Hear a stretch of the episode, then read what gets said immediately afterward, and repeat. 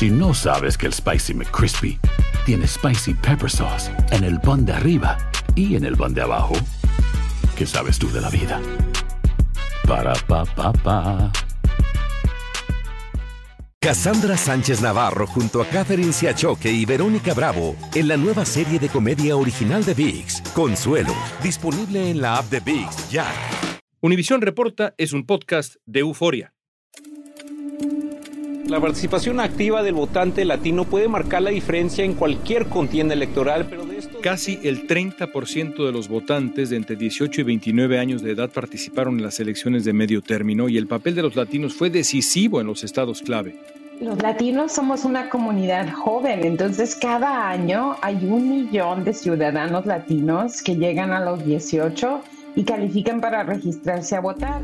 Hemos crecido en los últimos años y esto nos lleva a ver que realmente el voto latino pesa.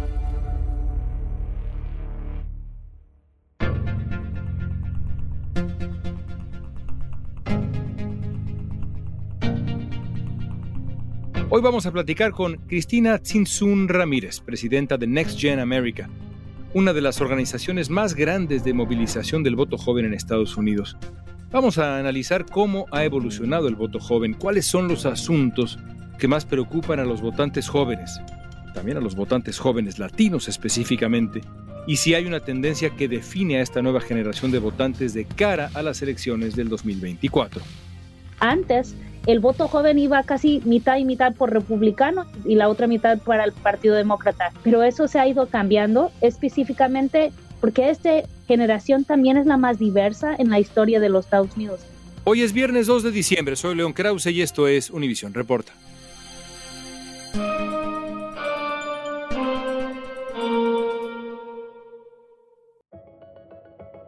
Cristina, históricamente, estimular al votante joven en Estados Unidos, y yo incluso diría que en el resto del mundo, ha sido un gran desafío. En algunos casos los candidatos ayudan, por ejemplo, cuando Barack Obama era el candidato del Partido Demócrata, un buen número de jóvenes en Estados Unidos se animaron a participar en las urnas, a votar. Pero de no ser así, el voto joven es siempre un enigma. ¿Por qué no nos das una perspectiva histórica antes de hablar de lo que acaba de pasar de el voto joven en Estados Unidos? Pues es cierto que en los Estados Unidos siempre se ha dicho por los últimos décadas que el voto joven no es un voto en cual uno puede contar que van a salir a las urnas para las elecciones, y con eso ha visto poco inversión en el voto joven por esa razón, tanto inversión en movilizar esa población y también poder representar las necesidades y los deseos de los jóvenes, que son a veces diferentes que las generaciones más grandes, mayores de edad. ¿Por qué no votan los jóvenes tradicionalmente? Falta de inversión, decías tú, ¿será falta de interés, falta de información? ¿Qué hace falta? Pues históricamente ha visto la idea que los jóvenes no votan, ¿verdad? Y si les preguntas a los jóvenes por qué no votaron en la elección, la mayoría van a decir, porque yo no supe o nadie me dijo, yo no entendí la diferencia entre los candidatos. Pero también ese es el problema de los candidatos y los partidos. Si no gastan el dinero y tiempo para hablar a la población, ellos no salen a votar. Y por eso mi organización ha estado trabajando por los últimos casi 10 años. El año que entra cumplimos 10 años de existir. Y cuando fuimos formados como organización, mucha gente del Partido Demócrata también dijeron que era un pérdida de dinero, que los jóvenes nunca iban a salir. Y ya con esta elección vemos que eso no es cierto, y por las últimas 2 elecciones antes de este también.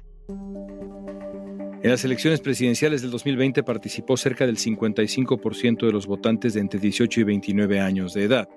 En comparación con los comicios anteriores, hubo un aumento significativo. En 2016 votó alrededor del 44% de los jóvenes. Esto según el portal de estadísticas Statista. De acuerdo a las estadísticas electorales, los jóvenes entre las edades de 18 a 29 años tienden a votar en menor cantidad durante las elecciones de medio término, mientras que los adultos mayores mantienen su participación firme. Tu organización trata de alentar a los votantes jóvenes para que participen en favor del Partido Demócrata. ¿Qué les dices? ¿Cuáles son los mensajes que a lo largo de estos años has encontrado funcionan con los jóvenes?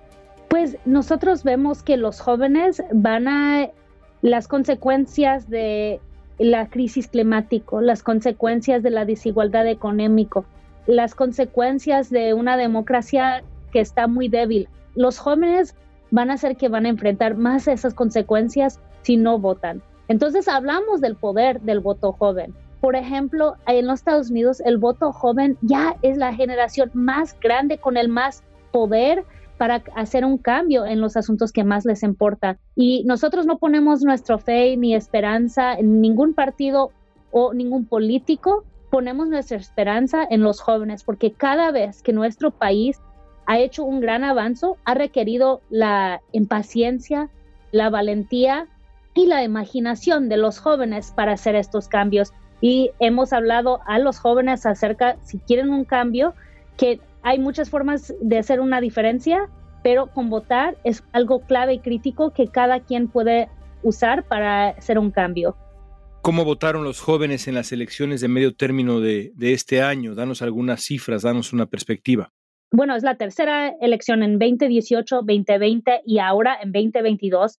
Hemos visto un gran número de jóvenes que salieron, números históricos, pero no solamente un gran número de jóvenes, pero la mayoría, 63% de los jóvenes votaron para el Partido Demócrata. Y si hablamos de las mujeres, estamos hablando de 71% de las mujeres jóvenes votaron por el Partido Demócrata. Otra cosa que las personas creen, que históricamente el voto siempre ha sido más a la izquierda, pero eso no es cierto.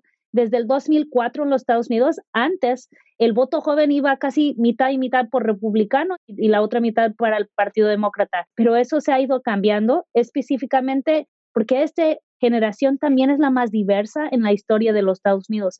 Muchos son latinos, afroamericanos o muchos son lesbianas, gays o tienen amigos que son de diferentes países o diferente orientación sexual y no entienden la visión que tiene el Partido Republicano, que no incluye un espacio para todos nosotros. Un estudio de CIRCLE, el Centro de Información e Investigación sobre Aprendizaje y Compromiso Cívico de la Universidad de Tufts, mostró que en estas elecciones los jóvenes prefirieron a los candidatos demócratas por un margen de 28 puntos.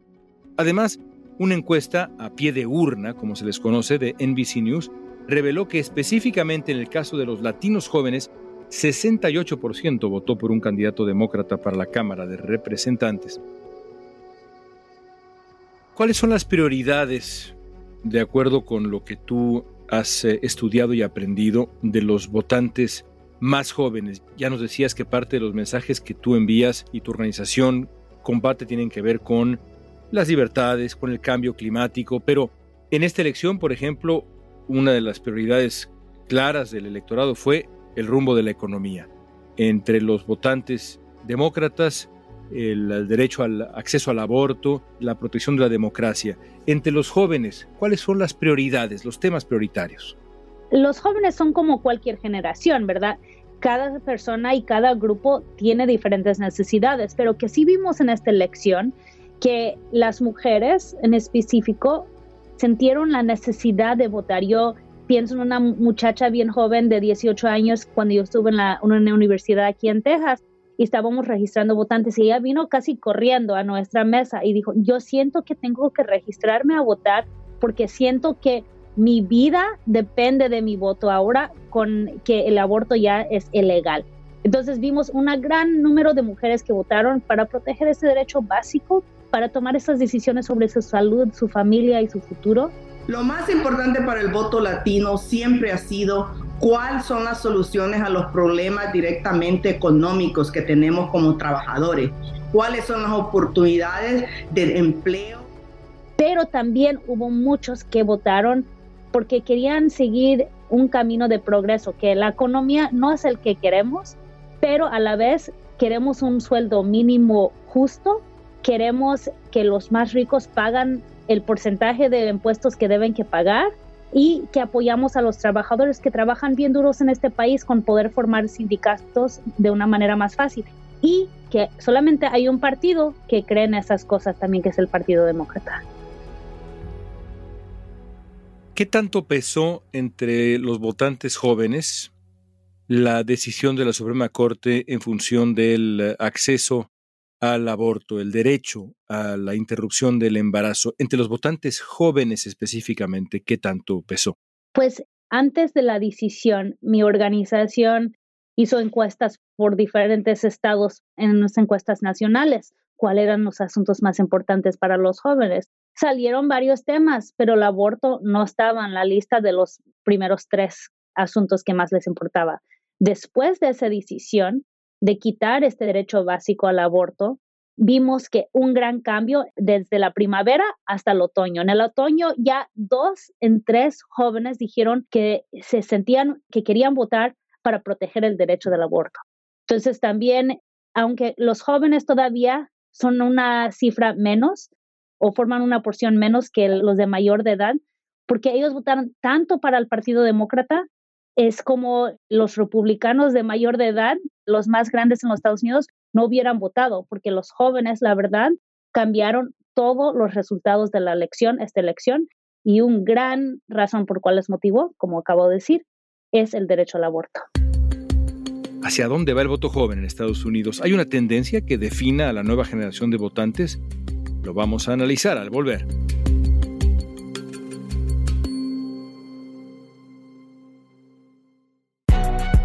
Si no sabes que el Spicy McCrispy tiene Spicy Pepper Sauce en el pan de arriba y en el pan de abajo, ¿qué sabes tú de la vida? Para, pa, pa, pa. Cassandra Sánchez Navarro junto a Catherine Siachoque y Verónica Bravo en la nueva serie de comedia original de ViX, Consuelo, disponible en la app de ViX ya. Estamos hablando de la participación de los jóvenes latinos en las elecciones con Cristina Tzintzún Ramírez. Después de las elecciones de medio término, en un análisis de Los Angeles Times, se explicó que se debe tener cuidado con el término latino en procesos electorales porque no se trata de una categoría electoral o política tan fija. Citaban como ejemplo el caso de Florida, donde los hispanos son en su mayoría de origen cubano o caribeño, y ganó el voto republicano, mientras que en California o Nevada, donde son más los de origen mexicano y centroamericano, se inclinaron hacia los demócratas. No es monolítico el voto latino. Al hablar del voto hispano, hay que tomar en cuenta no solo su país de origen, también el estado en el que viven, su edad y su género. Votan de forma diferente porque tienen historias diferentes en este país. Hay todo un debate actualmente, y lo hubo sobre todo antes de la elección, pero también se ha mantenido ahora sobre el rumbo del voto hispano. Sabemos que no hay algo que se pueda realmente llamar el voto hispano porque somos de verdad comunidades muy diversas, tanto política como ideológica, como cultural y geográficamente, pero los votantes jóvenes latinos, en general, en promedio, si es que se puede encontrar algo así, ¿cómo votaron en estas elecciones? ¿Participaron más? Pues sabemos que los votantes jóvenes latinos, 68%, votaron en favor del Partido Demócrata, la mayoría votando de nuevo para proteger el derecho al aborto, para subir el salario mínimo, para proteger los derechos de los inmigrantes. Casi el 60% de los votantes hispanos son de origen mexicano, seguido por puertorriqueños que constituyen el 9.8%. Los cubanos, por ejemplo, en Florida tienden a votar un poco más republicano, mientras que los puertorriqueños todavía votan un poco más como los mexicanos, más a los demócratas. Hemos visto cambios en el voto latino. Yo vivo en Texas, donde se habla mucho del cambio. Hay una porción de la comunidad latina que no ha decidido cuál partido de verdad les representa, incluyendo en los jóvenes. Yo creo que, personalmente, que quien tiene mejores políticas públicas para nuestra comunidad es el Partido Demócrata. Pero depende de que el Partido Demócrata de verdad invierta en nuestra comunidad y gana nuestro voto. Y creo que eso todavía vamos a ver cómo decide la comunidad votar. Los hispanos son el grupo de mayor crecimiento del electorado estadounidense. De acuerdo a organizaciones que abogan por los votantes latinos, existen varias circunstancias que llevan a la gente a no participar. Entre ellas está la falta de difusión de información en comparación al enfoque que ocurre durante las elecciones presidenciales. Pero yo creo que es bueno que los dos partidos deben que luchar para el voto latino, porque el voto latino va a ser muy, muy poderoso, no solamente en esta elección. Fue poderoso, especialmente si vemos en los estados Arizona y Nevada, donde el poder del voto latino, especialmente joven, los dos senadores demócratas que ganaron esos puestos, sus campañas, pueden decir que fue mucho por el voto joven latino. Pero yo, de nuevo, yo no creo que es tan mal que unos en nuestra comunidad no han decidido. Deben que pelear por nuestro voto los dos partidos y los candidatos. Las estimaciones de CIRCLE indican que en estas elecciones de medio término se registró la segunda mayor participación de votantes menores de 30 años de edad en las últimas 3 décadas. Cristina, ¿a qué atribuyes exactamente que los votantes jóvenes hayan participado de tal forma este año? Ya nos decías algunas razones que detectas como posibles explicaciones detrás de este fenómeno, pero ¿hay algo más? ¿Pesa, por ejemplo, la defensa de la democracia, que ciertamente no era un tema en Estados Unidos hasta antes de lo que ocurrió, la dinámica con la elección del 2020 y lo que ocurrió el 6 de enero? Ese tema, la democracia, ¿resuena entre los más jóvenes? Sí, suena entre los más jóvenes, pero creo que es muy importante que la gente entienda que esta es la tercera elección donde los jóvenes han salido en números históricos en los Estados Unidos. Entonces ya es algo que yo creo que vamos a seguir viendo, y que esta generación también es bien politizado. Están recibiendo información por las redes sociales. Ahora han ganado candidatos jóvenes que son latinos, que también les ayuda a entender qué está pasando en Washington y cómo les impactan en su vida personal. Y aparte de eso, esta generación enfrenta problemas muy graves, enfrentan de nuevo la crisis climática. Estamos viviendo en uno de los momentos donde hay la más gran desigualdad en la historia de nuestro país, y los jóvenes específicamente están enfrentando eso, y también miran al gobierno y sienten que lo tienen que salvar. La verdad, la democracia se salvó esta elección por los jóvenes, porque había varios candidatos que eran candidatos que estaban negando la realidad de la última elección que ganó Biden. Hay también un debate sobre el futuro del voto joven en Estados Unidos, que tarde o temprano dejará de ser joven. Algunos que fuimos jóvenes y ya no lo somos tanto, sabemos que, pues sí, eso ocurre inexorablemente, uno deja de ser joven. Pero por eso es fascinante imaginar hacia dónde caminarán ideológicamente. En tu proceso de estudio de los votantes jóvenes, estamos hablando de una generación que tiende a ser más progresista o tiende a ser más conservadora ahora y en los próximos años. Y esto, evidentemente, te lo pregunto sabiendo que tú trabajas en favor de las causas del Partido Demócrata, pero, como ya nos aclarabas, también, digamos, hay matices hacia ello. En tu análisis, ¿caminan para convertirse en una generación más conservadora o más progresista que las anteriores? Pues, León, primero quiero decir que me pongo de desacuerdo que todos nos hacemos viejos. Habla por ti mismo nada más. Bien dicho. Pero mira, yo soy una de las que, digamos, abuelitas millennials, ¿verdad? Entonces, hay 3 mitos creo que existen acerca del voto joven. Primero, que no votan. Ya hemos visto que eso no es cierto, y ya es la tercera vez, la tercera elección donde números históricos. Número 2, siempre los jóvenes han sido más izquierdistas, digamos, pero eso también acabamos de hablar que no es cierto. Y el tercer mito es que cuando crecen se hacen más conservadores. ¿Qué hemos visto por la edad que yo tengo 40 años, entonces ya no soy joven, estaba bromeando, ¿verdad? Muy joven. Muy joven en los ojos de mi abuelita, ¿verdad? Pero en mi generación, que somos un poquito mayor de edad de la generación Z, ¿verdad? Todavía estamos votando como si fuéramos progresistas, más jóvenes. Entonces vemos que esto va a dar seguimiento. Eso no quiere decir que no va a haber ningún cambio, pero creemos que esta generación va a seguir más izquierdista si es que el Partido Republicano no cambia. Porque esta generación, como acabamos de hablar, es la más diversa que ha visto en la historia de nuestro país.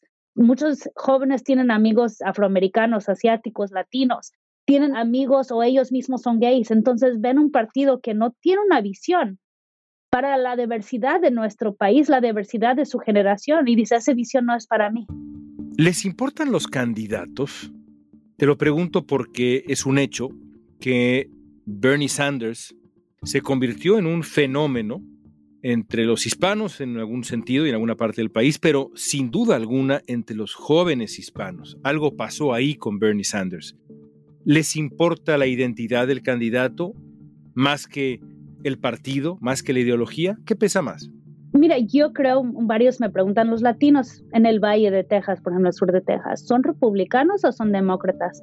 Y digo, no somos ninguno, somos pobres, somos una comunidad pobre.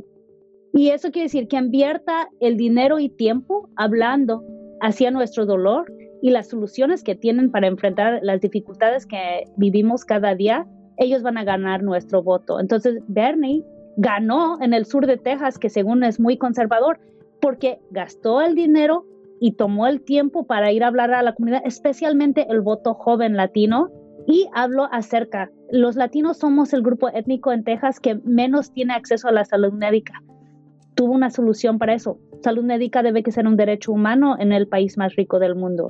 ¿Quieren ir a la universidad? Pues la universidad debe que ser gratuita porque es una inversión en lo más importante de nuestro país, nuestros jóvenes.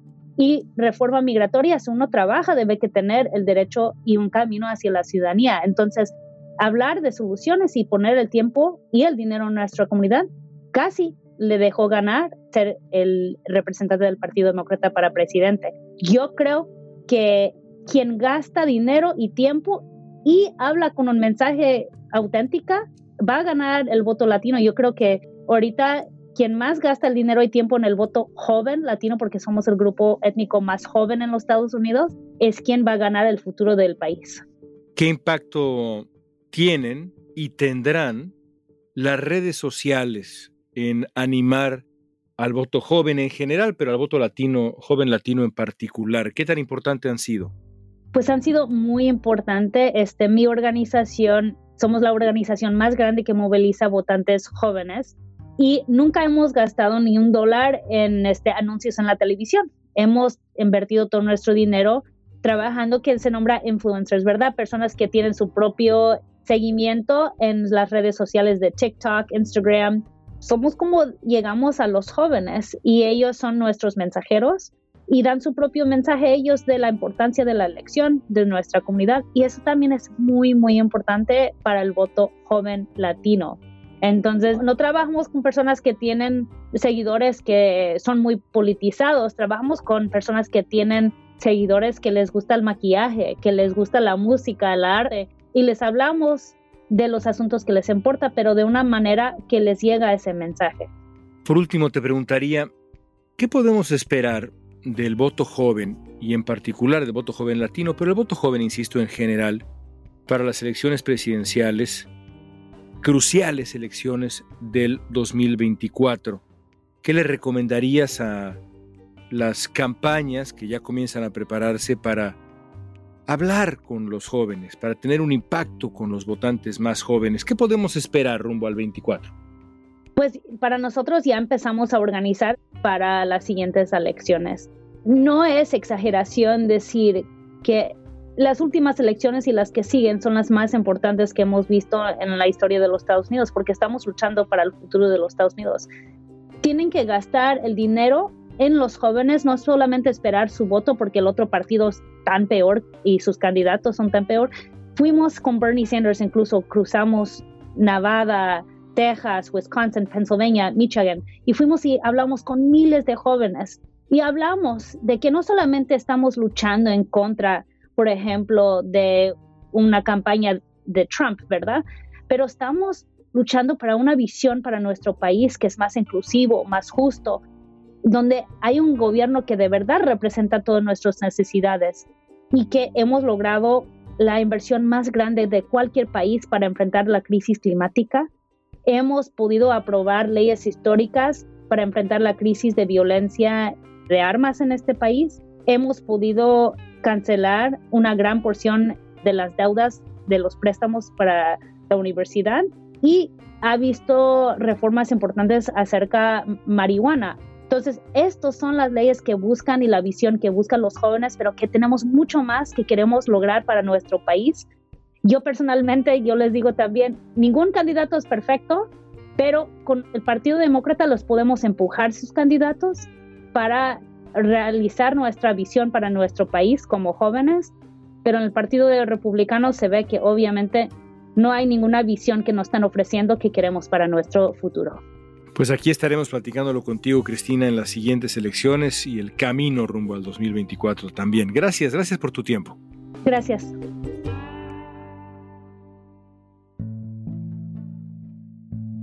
El presidente de la organización no partidista Voto Latino declaró a la Red Nacional de Radio Pública Latina que se estima que casi 4 millones de jóvenes hispanos cumplan 18 años para las elecciones presidenciales de 2024. Es muchísima gente, muchísimos votantes nuevos. La organización ya comenzó a trabajar para asegurarse de que los nuevos votantes se registren y participen en las próximas elecciones presidenciales.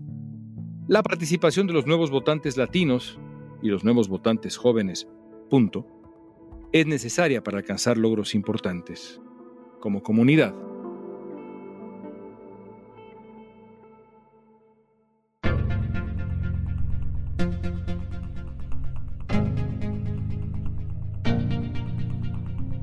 Esta pregunta es para ti. ¿Cómo imaginas el futuro del voto joven en Estados Unidos? ¿Seguirá creciendo? ¿Por qué? Usa la etiqueta Univision Reporta en redes sociales y danos tu opinión en Facebook, Instagram, Twitter o TikTok. ¿Escuchaste Univision Reporta? Si te gustó este episodio, síguenos y compártelo con otros.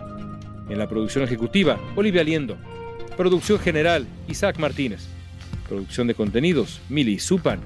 Asistencia de producción, Natalia López y Jessica Tobar. Booking, Soía González. Música original de Carlos Jorge García, Luis Daniel González y Jorge González. Yo soy León Krause. Gracias por escuchar Univision Reporta.